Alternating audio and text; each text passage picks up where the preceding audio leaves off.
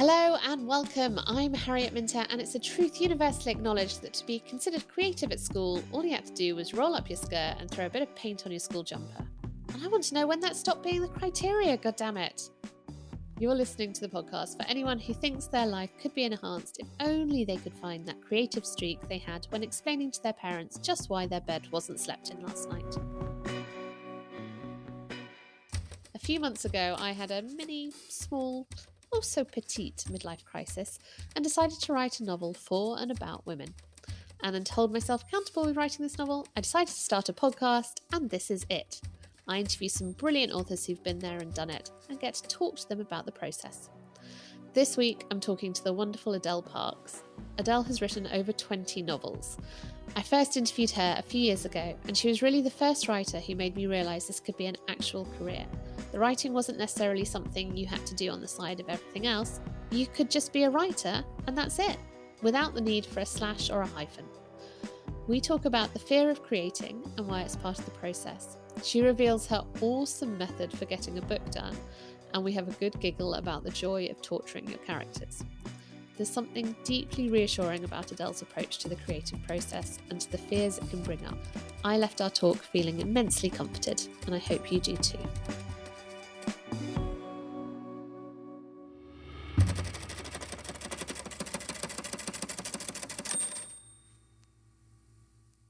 Adele is coming up in a minute, but first, it's time for a writing check in.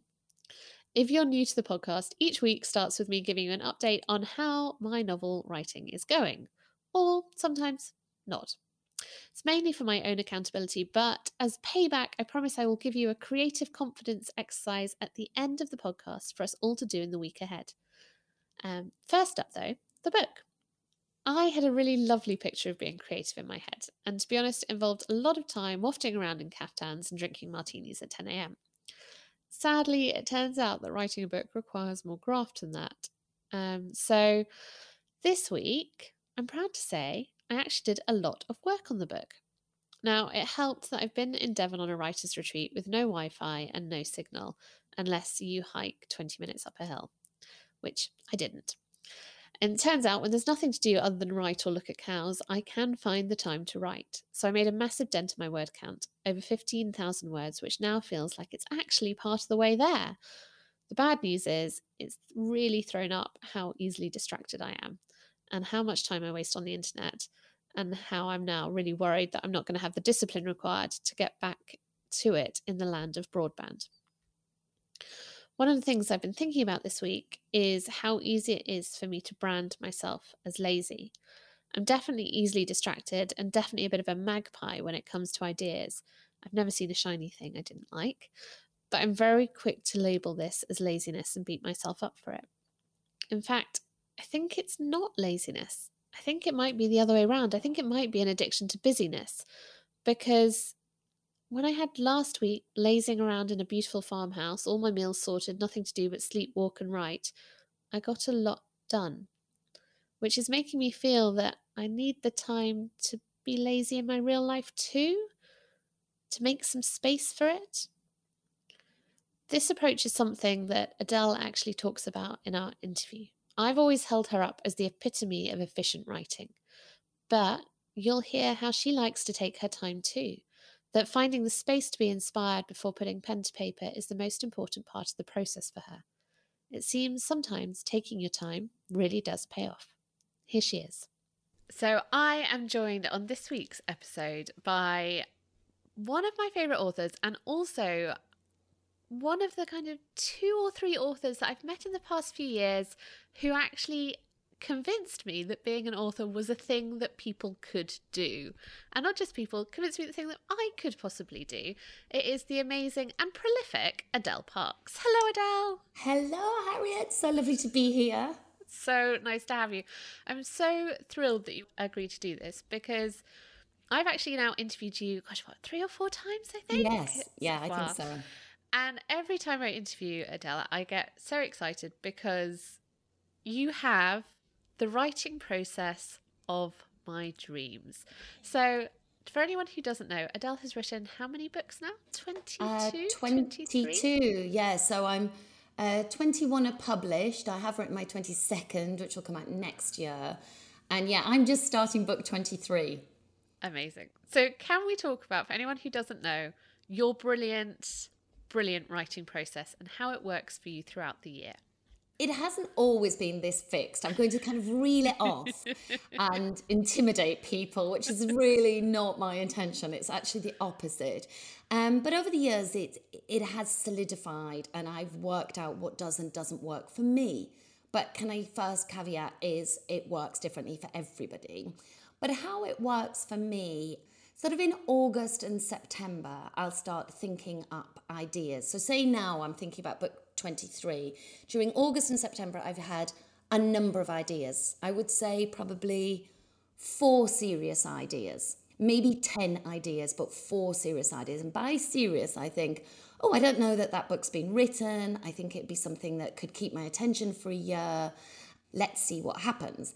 So in August and September, I literally interrogate myself with these four plots and kind of say, you know, but what happens next? And what happens next and what happens next. Because I think one of the f- sort of pitfalls that people fall into when they're starting to write is they get a great idea and they can imagine that opening chapter. They can imagine a character quite often, but they haven't really sealed the deal with the plot. And they kind of know what the themes are going to be and they feel they want to investigate during the course of writing the book. And you know what? For some, that absolutely works. For me, not so much. So um, in uh, August and September, I will demand what next, what next, what next. And honestly, that will shake it down because my four, what I thought were utterly brilliant, stupendous ideas that I've been showing off about and telling people I have so many ideas, will very quickly flake down to one if I'm lucky. Or if I'm really not lucky, I'm sort of scrabbling around thinking, well, there must be something. And then I start committing it to paper. And my first piece of paper is a spidergram and I will put my, it's always for me a female lead. There's quite often a joint lead. It could be two women, it could be a woman and her partner or her nemesis. But generally speaking, there's a woman right at the center, some some tough, amazing woman who I'm going to torture emotionally, or um, some some slightly vulnerable woman who's going to grow and, um, and I'm going to be so proud of by the end of. But you know, there is a woman at the center. So I put her at the center of my spidergram and put the other characters around her and start to write out little little thoughts about what are the seminal scenes between these characters, what's important, what will move my plot on. Then after that, I will write a rough sort of line by line, chapter by chapter. I think there'll be 30, sometimes there's 50 chapters, depends if I do sort of short, snappy chapters, which are very good in psychological thrillers, which I write. And sometimes if I write more sort of relationship books, they might be fewer chapters because you might be sort of getting a little bit deeper into the psychology of the character rather than the, the action plot. But there will be between 30 and 50 chapters. And I will write out just one line for each of those chapters. So far, so scary, right? No, this is great. I love that. I'm like making notes. I'm like, when this interview finishes, I will do. It sounds so prescriptive, but it really isn't because in all of that there is so much creativity and there's so much fun to be had because you each line you write you think, well at this point this or this could happen, which is it going to be? so you get a little bit of fun with that. Um, and that will kind of bring me to the end of September, maybe mid October.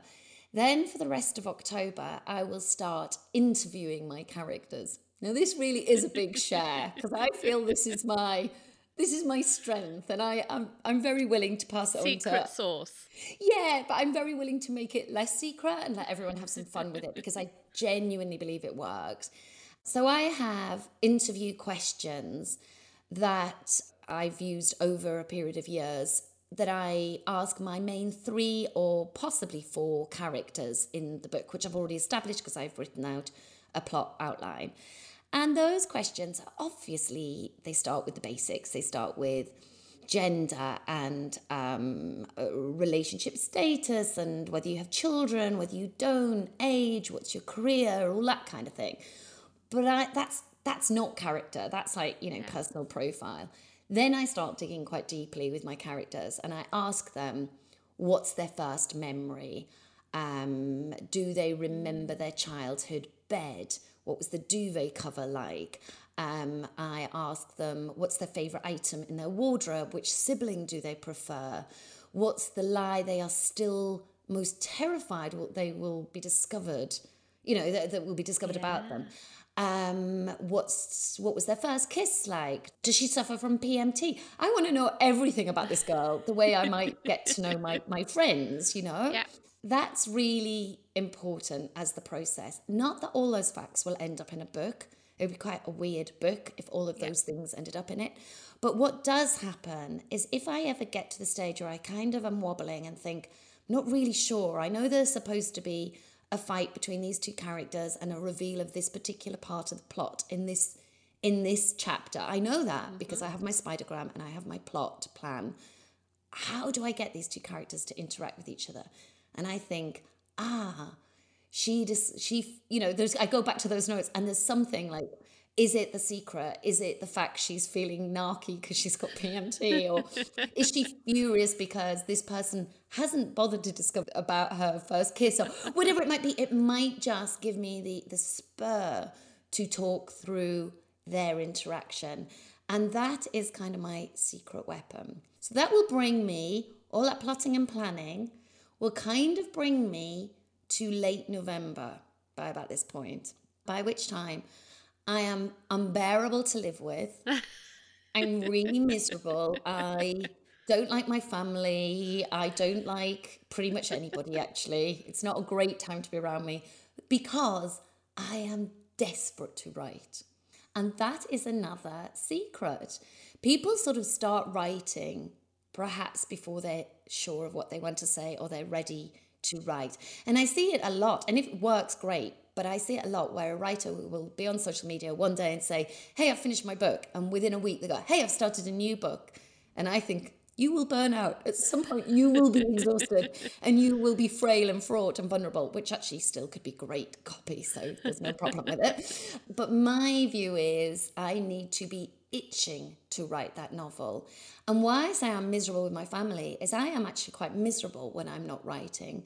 Writing is very soothing for me. It's very positive for me. Even the challenges, even when I'm not quite getting it right, those are the happiest moments of my life. Being alone with my thoughts are the best part of this job. And I love it. So it's a bit like those people that really, really love going to the gym and they start missing the gym and climbing the walls if they can't get to the gym. I'm like that if I can't write. So by the time I hit the ground running, I find that the first sort of 20,000 words are done before Christmas and then I can have a great Christmas because I go, I've got a chunk of it now. Yeah. Then, do you want more? Do you want yes. this entire process? Let's okay. go for it. So, and then January to June, a thousand to two thousand words a day gets that book written. It's as simple as that. After that. January to June, you, I keep editing as I go along. I strongly recommend that. I don't have one draft, pin it, a second draft, pin it, third draft, yeah. pin it. I don't do that. I probably have 50 drafts before my editor ever sees it um, because I am ruthless with myself. I take, if I cut things, I just stick it in another file and think, it's there. You haven't lost it. It's there if you want it. Those words are there. I've never once in 23 years gone back to my cut it file, which. I think is really telling. And I'm very easy to edit after that. My editors always say, I've had three in my lifetime and they've all said, I feel a bit of a fraud being called your editor because I don't actually have to cut or add much. what they do is publish me brilliantly um, and do all the other bits about oh, being a writer. Yeah. But that's the process. So a lot is in the prep, actually. A lot's in the prep. Well, I love that when you said that actually there's that period of interrogating the plot like, what if this happens? What if this happens? What if this happens? How many what ifs do you need to be able to answer to know you've got a strong, strong idea? I need to get to the end of the plot. Wow. I need to know how that book finishes. That's me. Honestly, you would have other authors on this show that are incredibly successful and have sold, you know, phenomenal amounts of books. And they'll say to you, No, actually, I don't know what happens at the end when I start the book. I, I find out sometimes the day before I write the end. And that's absolutely equally valid because that's the joy of what we do, Harriet, yeah. that it is yeah. just kind of a bit of magic. but for me, I think twice in my 23 novels, I haven't known the end or thought, oh, it could go either way. And I think I could tell throughout the process, I felt much less settled in the process. And I found the end a bigger struggle. So for me, I interrogate right to the end. And in my head, it sort of is already falling into three acts, a sort of yeah. build, oh, there's the first problem. How are they solving it? There's the second problem. Okay, what's going to happen in the final act? I, I, that sort of falls into place for me during this interrogation. Love that. Obviously, you are a full time writer. This is your job, you do it the whole time. Can you take us back to that first book? When you weren't a full time writer, when you were like, I've got an idea, I think I can make it work.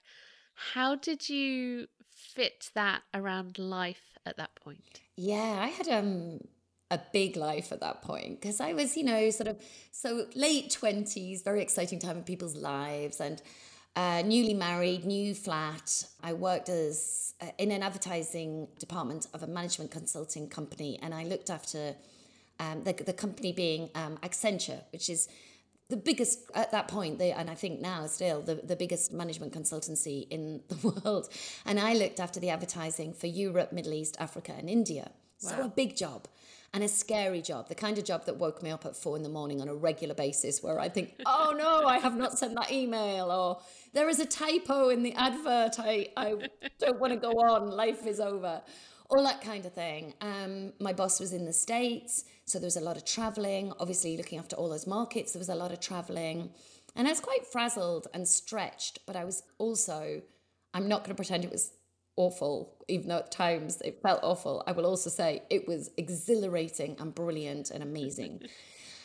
but also, there was quite a lot going on in my personal life, my family life, that we had um, a number of losses, a number of deaths in my late 20s in our family and um, and that changed things a lot because that that made me sort of unsteady on my feet and vulnerable and I think we're really good at talking about vulnerability and mental health and that sort of thing now but we were not in those days. It was kind of you are going into work strap on a smile deal with the stress and where in the back of my head I would think life's too short. I'm not really I don't really care if it's a it's a Pantone which Pantone reference for this this lettering. You know that sort of thing so that I had that sort of dichotomy going on with what was I feeling emotionally what was I feeling professionally all that sort of thing. So I started playing away my first novel as a level of escapism and a switch off because I was a big reader and I had always kind of scribbled notes and wanted to be a writer when I was very young, I, you know, much younger than that. As a child, I'd wanted to be a writer. So I started sort of scribbling these notes and then mostly on airplanes, mostly in the uh, hotels and the kind of things where I used to kind of make myself go down and chat to colleagues, but it wasn't really necessary. I think, no, I don't need to do that anymore. I, I you know, I'm, I kind of got into the stage of thinking I'm old enough to make my own choices now, and I don't have. To, I'm good at my job. I don't have to do all the other bits to kind of please everybody all the time. I can please myself a bit. So I started writing Playing Away, and it took two years, full time work and, and writing it in the evenings. And I used to write about nine hours a week. And then maybe at the weekends, another five hours. I had to stop watching soap operas and stop ironing clothes, which can I tell you, neither was a great loss. And it's really interesting because you do have to identify how you will claw back that time. I suspect now, if I was starting to write, I would have to say to myself, oh, I need to come off social media. Yeah. Where I, I swallow hours to social media all the time. I love my social media. I love my readers getting in touch with me. I absolutely love it. So I swallow about two hours a day, I guess, to social media, just seeing what other people are up to and sending smiley faces. So I guess if I was starting now, I would say dump the social media and I would start writing and taking myself seriously. And that's what I did. I started believing it was important for me to write. And as I mentioned earlier, because writing makes me feel so comfortable and complete and hopeful, it was the perfect thing to do when I was dealing with grief and dealing with stress of a job and a, a, new marriage and a new apartment and a new way of, of life. It was really, really important. So on the eve of my 30th birthday, I delivered this manuscript to somebody, um, to my agent, Jonny Geller at Curtis Brown, and I had never met him. And I had just read about him in the back of other people's books in sort of thank yous and just thought, oh, he'll do, that'd be great. And I sort of researched him a bit on uh, in the Writers and Artists yearbook. I'd done a bit of that. Yeah. I wasn't particularly informed, I don't think, looking back. It was nearly a year where I kept both things going. I had my contract, I had my contract, and I knew I was going to be a full time writer, but I wasn't quite ready to let go of my team or my company. And I didn't realize at that time what a full time writer would be because actually, the, the writing part for me, I'd already proven I could do that and keep a full time job. What I didn't appreciate is the sort of marketing and the decisions and the meeting the retailers and all of those things take up quite a chunk of time. And certainly, luckily, the more successful I've got, the more time that takes up. In fact, writing is now 40% of my job. Wow. Probably last time I talked to you, I bet I said 50%. And now I would say it's 40% of my job. It's just becoming, because I suppose more global markets and that sort of thing. So I sort of do more of this, but in many markets. And yeah the promotion has become so, so much bigger, which is fine because that was my first job anyway. My first love was advertising and all the rest of it. And I like having teams and people in that social side of it again. So, so I'm not complaining at all, but it is just, I couldn't have that and another day job now. I don't think, I don't think I could manage all those things.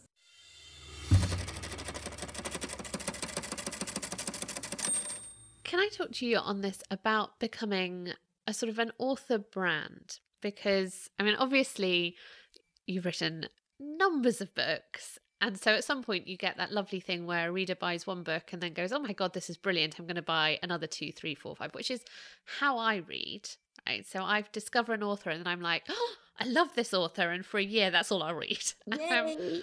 Um, how do you go about kind of building up that readership, interacting with those readers, and people knowing, oh, okay, thank God we've got a new Adele Parks out. That's what I'm going to read. I'm excited for it.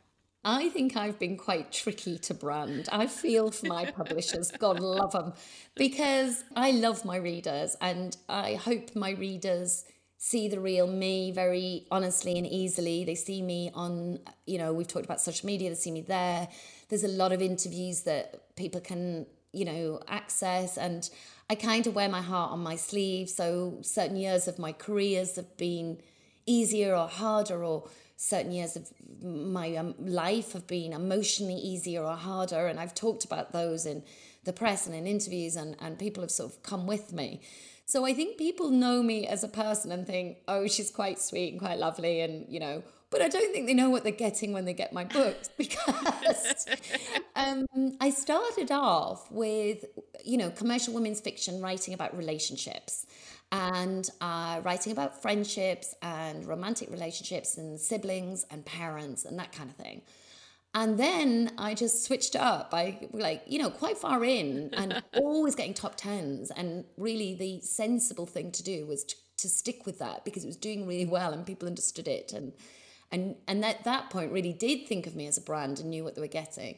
And suddenly I said, ta-da, I want to write a book about World War One. In fact, I want to write a couple of books about World War One. Bear with. Um, I'm blessed. My lovely, amazing readers, the vast majority, not all, because some people really just said, you know, I don't do historical, I don't read it, I can't get it. But a lot kind of jumped on, you know, stayed with me. And a lot jumped on board at that point and said, well, I wouldn't read contemporary women's fiction, but I want to read historical. Anyway, then when I finished those, after writing about wars and mass destruction and killing 750,000 men before breakfast, which isn't me personally, that is literally what happened in the war, but because I had written about it in, in a, you know, a serious way, I couldn't really just go back to contemporary relationship books. I felt I wasn't scratching the surface of what it really felt like to be human and yet, I thought psychological thrillers absolutely do that. You know, psychological thrillers are about relationships that really get mucked up, really go wrong. You know, decent, ordinary people that are living their best lives and trying super hard to be good people do horrendous things to each other. That is, sadly, the truth of the world. They are in the minority. You know, when we read the papers, we would think that they're everywhere. These people, they're not. They are. That's why they make the papers because they're the minority. But that's the kind of characters I suddenly felt really drawn to and really wanted to write about.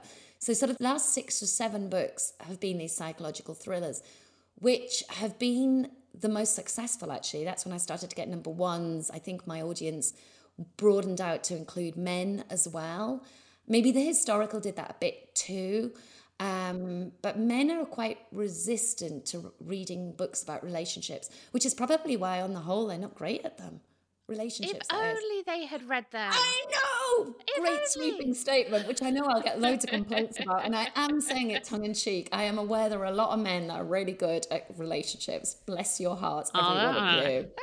However, communication and all the rest of it does. And empathy, a lot of that comes from reading. And women tend to read more fiction than men. And therefore, we live more lives than men and we are able to communicate and empathize. But men seem quite comfortable, as well as obviously women, um, with the psychological thriller genre. And um, so switching it to that has meant my brand has really God love the the people that have to design my covers. They're kind of going right. We really want all your readers to come with you that have grown up with you for twenty years, but we're also attracting new people. We're also saying you don't write the kind of things you used to write, but you're still you. I'm like, good luck with that. Put that in a title Enjoy and a cover. That. Yeah, and and I think if I was honest about my brand, I think the thing that is solid that has been all the way through every book, whether you're reading a romantic comedy, um, women's commercial fiction, one of my historicals, or now one of my psychological thrillers. I like to think my characters as somebody you do want to get to know. Even if you're vaguely horrified by them, which is the latter books, you are vaguely horrified by some of the people and their actions, you're still fascinated by them. Where I think in the earlier books, you're more likely to think, I not only want to get to know you, I want you to be my best friend and I'm rooting for you. I think in the later books, you're sort of gasping and going, I can't believe you've done that, but I kind of still want you to get away with it. uh, so, yeah, so I mean, in both of you, there's the book's about we meet this woman, she's a step stepmom. She's a management consultant, actually. I drew on knowing what a life of a management consultant's like and how brutal that is and how much work is involved, um, but also the buzz of it and all that sort of thing. And she goes, she's just an ordinary mum that goes to work one day and then doesn't come home. She goes missing. And obviously, her family are devastated. And round the corner, there's another woman, and she doesn't work. She lives with a slightly younger, very sexy, wealthy um, husband. And I think I, have put a lot of kind of um, fantasy into that woman. I was yeah. like, I want your life. She's I want this life. life. Yeah, she has a great life. but she also goes missing. And on paper, they shouldn't be connected but the DC in charge of the case believes they are, and obviously, because it's a book, they are. And why have these two women gone missing? Have they run away from something? Have they run towards something? Uh, do they know each other? Where are they? All those sort of things. And neither of them turn out to be 100% the kind of person you'd want to be best friends with. But I think you'd want them at your dinner party to have a little chat to because they you want to probe them um, and you want to know what's going on in their minds. So I think I think that's my brand. You want to get to know my characters. Well, it's really interesting you say that, particularly about both of you, which we will say is out in hardback now and is a brilliant Christmas present if you know somebody who likes to spend their Boxing Day curled up with a good book perfect Christmas present. And out in January in paperback, is that right? That's right, exactly yeah. right. Thank you. And also, we should say that if you buy the audiobook, you do get bonus me and Adele on the interview at the end of it. Ooh, that is so true. Yes. yeah, do that. Um, so do that. But the thing that's really interesting to me when you talked about you know, wanting to have those characters over to a dinner party is that when I think about the work you do before you start writing, interviewing your characters, when you were interviewing those characters, did they tell you the story or did you know the story of them before and then you interviewed them about it? They surprised me. Which makes me sound bonkers. So great. But It's also so is the fun of it. You know, they do surprise me because I, I sort of think, oh, you're going to be the friend. You know, in other books I've Yeah. written, I might think, oh, you're going to be the friend and you'll be really supportive. And she'll say to me, I don't really like her. I've always been a bit jealous of her. I don't know how supportive I can be in this situation. you think, oh, okay, but that makes you more interesting. Um, but not quite what I wanted from my supportive character. I don't know.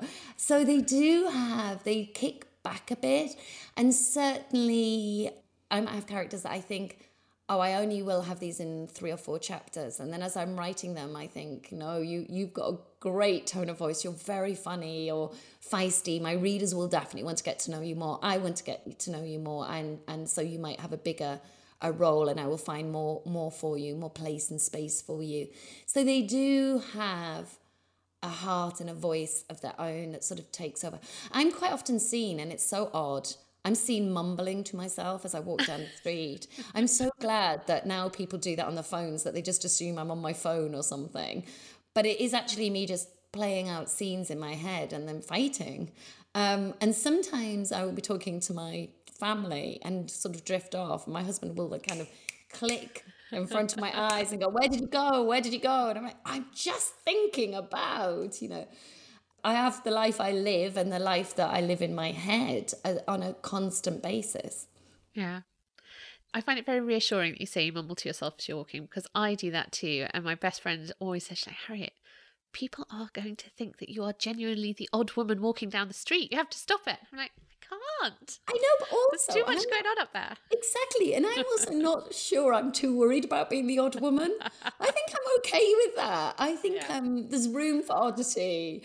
Yeah, I think there are certain things that uh, because I do live in my own head and with my characters who I, you know, I'm omniscient and omnipresent and all the rest of it. So I think I do get less able to mix with real people and function properly because I realize that I say things that everyone else around the table is looking at me and I think, oh, step too far? Question I probably should have only asked my characters, but not a real live human being. You know, your job is to interview people. So I suspect when you're out and about, you probe a bit more than most. And I don't know, that's not too bad, is it? If the if the intention is always coming from kindness, how how bad is that? I mean, most of the time it's coming from kindness. Most, 90, 98% of the time. But That's a good Um, percentage. It's fine. What do you know about writing now that perhaps you wish you'd known when you started out? I think the thing about cutting is okay. I used to literally, that was a lot harder for me in the early days about editing down. And I, and I think I was always sure it was going to go wrong. I mean, I spent the first 10 years of my career thinking, well, this might not work. And everyone was going, oh, but it is though, isn't it? Because you're already doing 10 years. That That's a career. That's already a career. Even if it stops tomorrow, it has worked.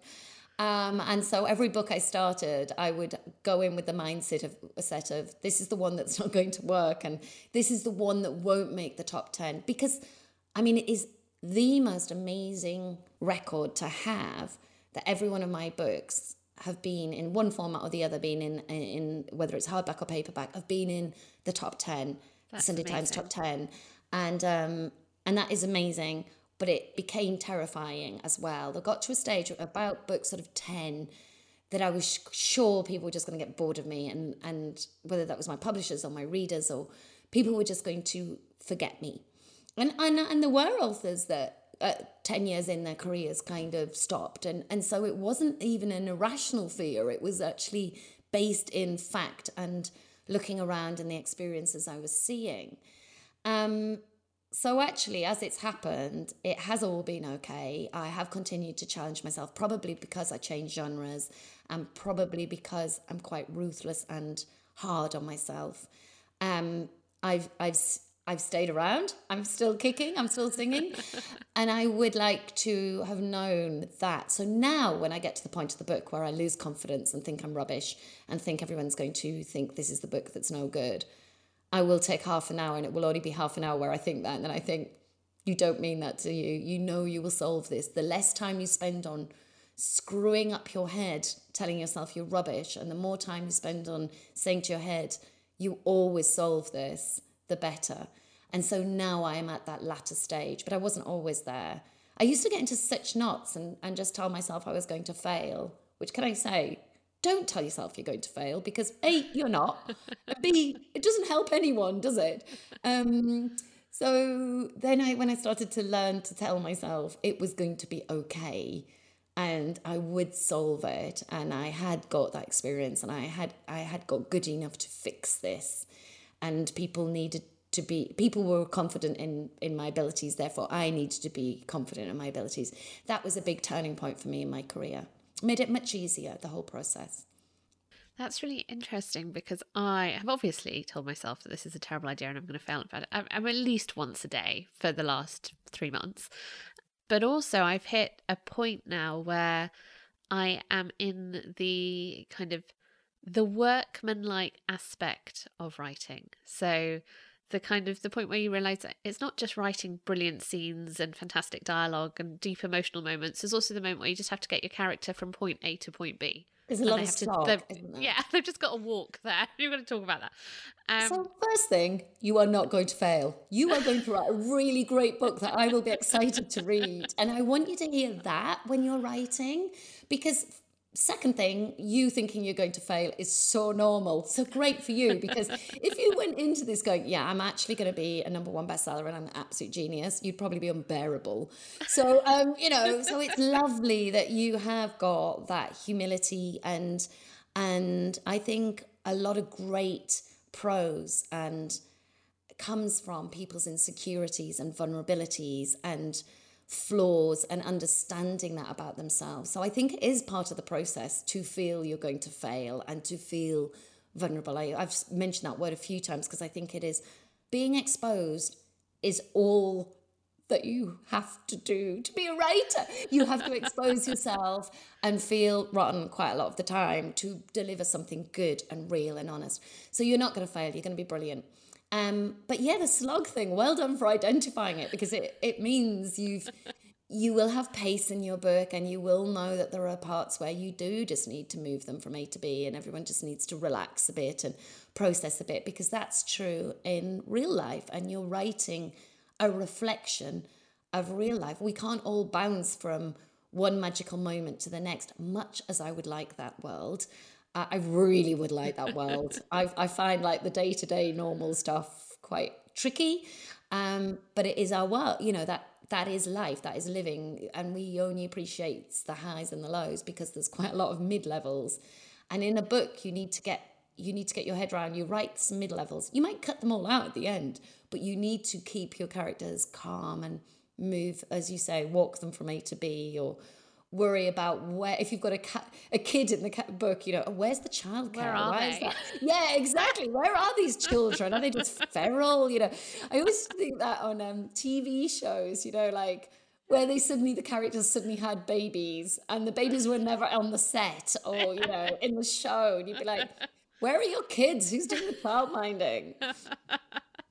Yeah, love that. Um, finally, I ask everyone this what is one piece of advice that you would want kind of early writers, those starting out, to know? What would you tell them? I think the first piece of advice and the sort of most crucial is you need to take yourself seriously and your writing seriously before anyone else can. So I meet endless people who feel quite apologetic that they are writing. They they they want to do it, but they don't want to admit they want to do it, or they they don't have the support around them, perhaps from friends or family or partners that are going to go, Yeah, God, you're amazing. Go and do it. You could write a load of funny stuff. They have people around them kind of saying, Why would you be a writer? And that's so wrong. You know, we wouldn't do it with anything else. If somebody said, Oh, I want to learn to play the piano, nobody would say, Well, you can't play the piano. People would go, Good, go for lessons, go and learn how to, how to play the piano.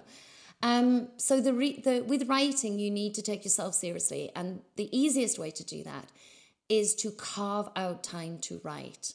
So I hear a lot of people say, I want to write a book, I'm going to write a book. I can't find time. That's what they tell me. And I think, you know, I wrote when I had a full time, massive job. I wrote when I was a single mum. I wrote when I, you know, you had a tiny baby at six weeks old. I wrote. You can find time. Even if it's locking yourself in the loo for 20 minutes and telling everyone you've got irritable bowel because that's better. if you get that 20 minutes with your notebook and the family leave you alone, um, then do it. But you can't do that unless you think you deserve that 20 minutes. Um, and many people don't think they do. So I always go, I always like to say to people, go on, write 20 minutes a day for a month. And if you can do that, you will then find in the second month you're writing 40 minutes. And then eventually you will find you can do an hour a day. And that is taking yourself seriously, and that will get the book written. Thank you. Brilliant and wise advice as ever. Adele, thank you so much for coming on and talking to me. Uh, both of you is out now and it's so good. It's honestly so enjoyable. You won't put it down. Do yourself oh, a favour and go get it. I love it. It's a pleasure talking to you as ever. I love it. That was Adele Parks, and her new book, Both of You, is out now, and it's a cracking good read. If you've been inspired by Adele and want to get cracking, then I think you're going to enjoy this week's creative confidence exercise. We are going to be interviewing a character. Yeah, just like Adele does. You might already have a character you're working with in your writing or creative work, and you can use them if you wish. But if you don't have a specific character in mind, then I want you to either pick up a magazine, find an image of a person that you're drawn to, and use them as your starting point, or have a flick through your social media and find an image. Or look around for a painting you might have in your house, anything with a person in that you can take as your character. Ideally, you want somebody that you don't already know. Once you've got a picture of the person you're going to be interviewing, here are the questions I want you to ask them. First up, what is their ideal Sunday morning? What is their ideal Sunday morning? Who do they call when they're really upset? What would they do if they found a £10 note on the street? If they kept it, what would they spend it on? What is their biggest fear? What are they like at a party? That's it. Five simple questions. You can add some more if you really get into it. I'd love to see your answers to these. Create that character, learn about them, and then maybe share it with me. If you want to share it on Instagram, you can tag me at Harriet Minter. I will do the same for one of my characters. I haven't decided which one yet, so it will be good practice for me. I'd love to see what you get up to. And of course, if you have enjoyed today's show, I really do ask you to please let other people know about it. Share it on your social media, send it to a friend, or just leave us a nice review. It's so gorgeous when people do that. It's a real boost to my own creativity. See you next week. Thank you.